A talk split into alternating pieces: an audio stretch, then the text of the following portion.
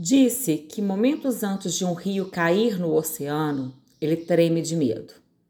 Ele olha para trás, para toda a jornada, os cumes, as montanhas, o longo caminho sinuoso através das florestas, através dos povoados, e vê à sua frente um oceano tão vasto que entrar nele nada mais é do que desaparecer para sempre.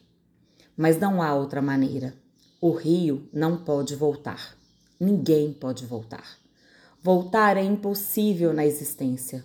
Podemos apenas seguir em frente.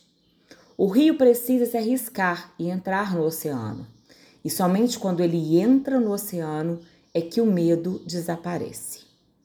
Porque apenas então o rio compreende que não se trata de desaparecer no oceano, mas tornar-se o oceano.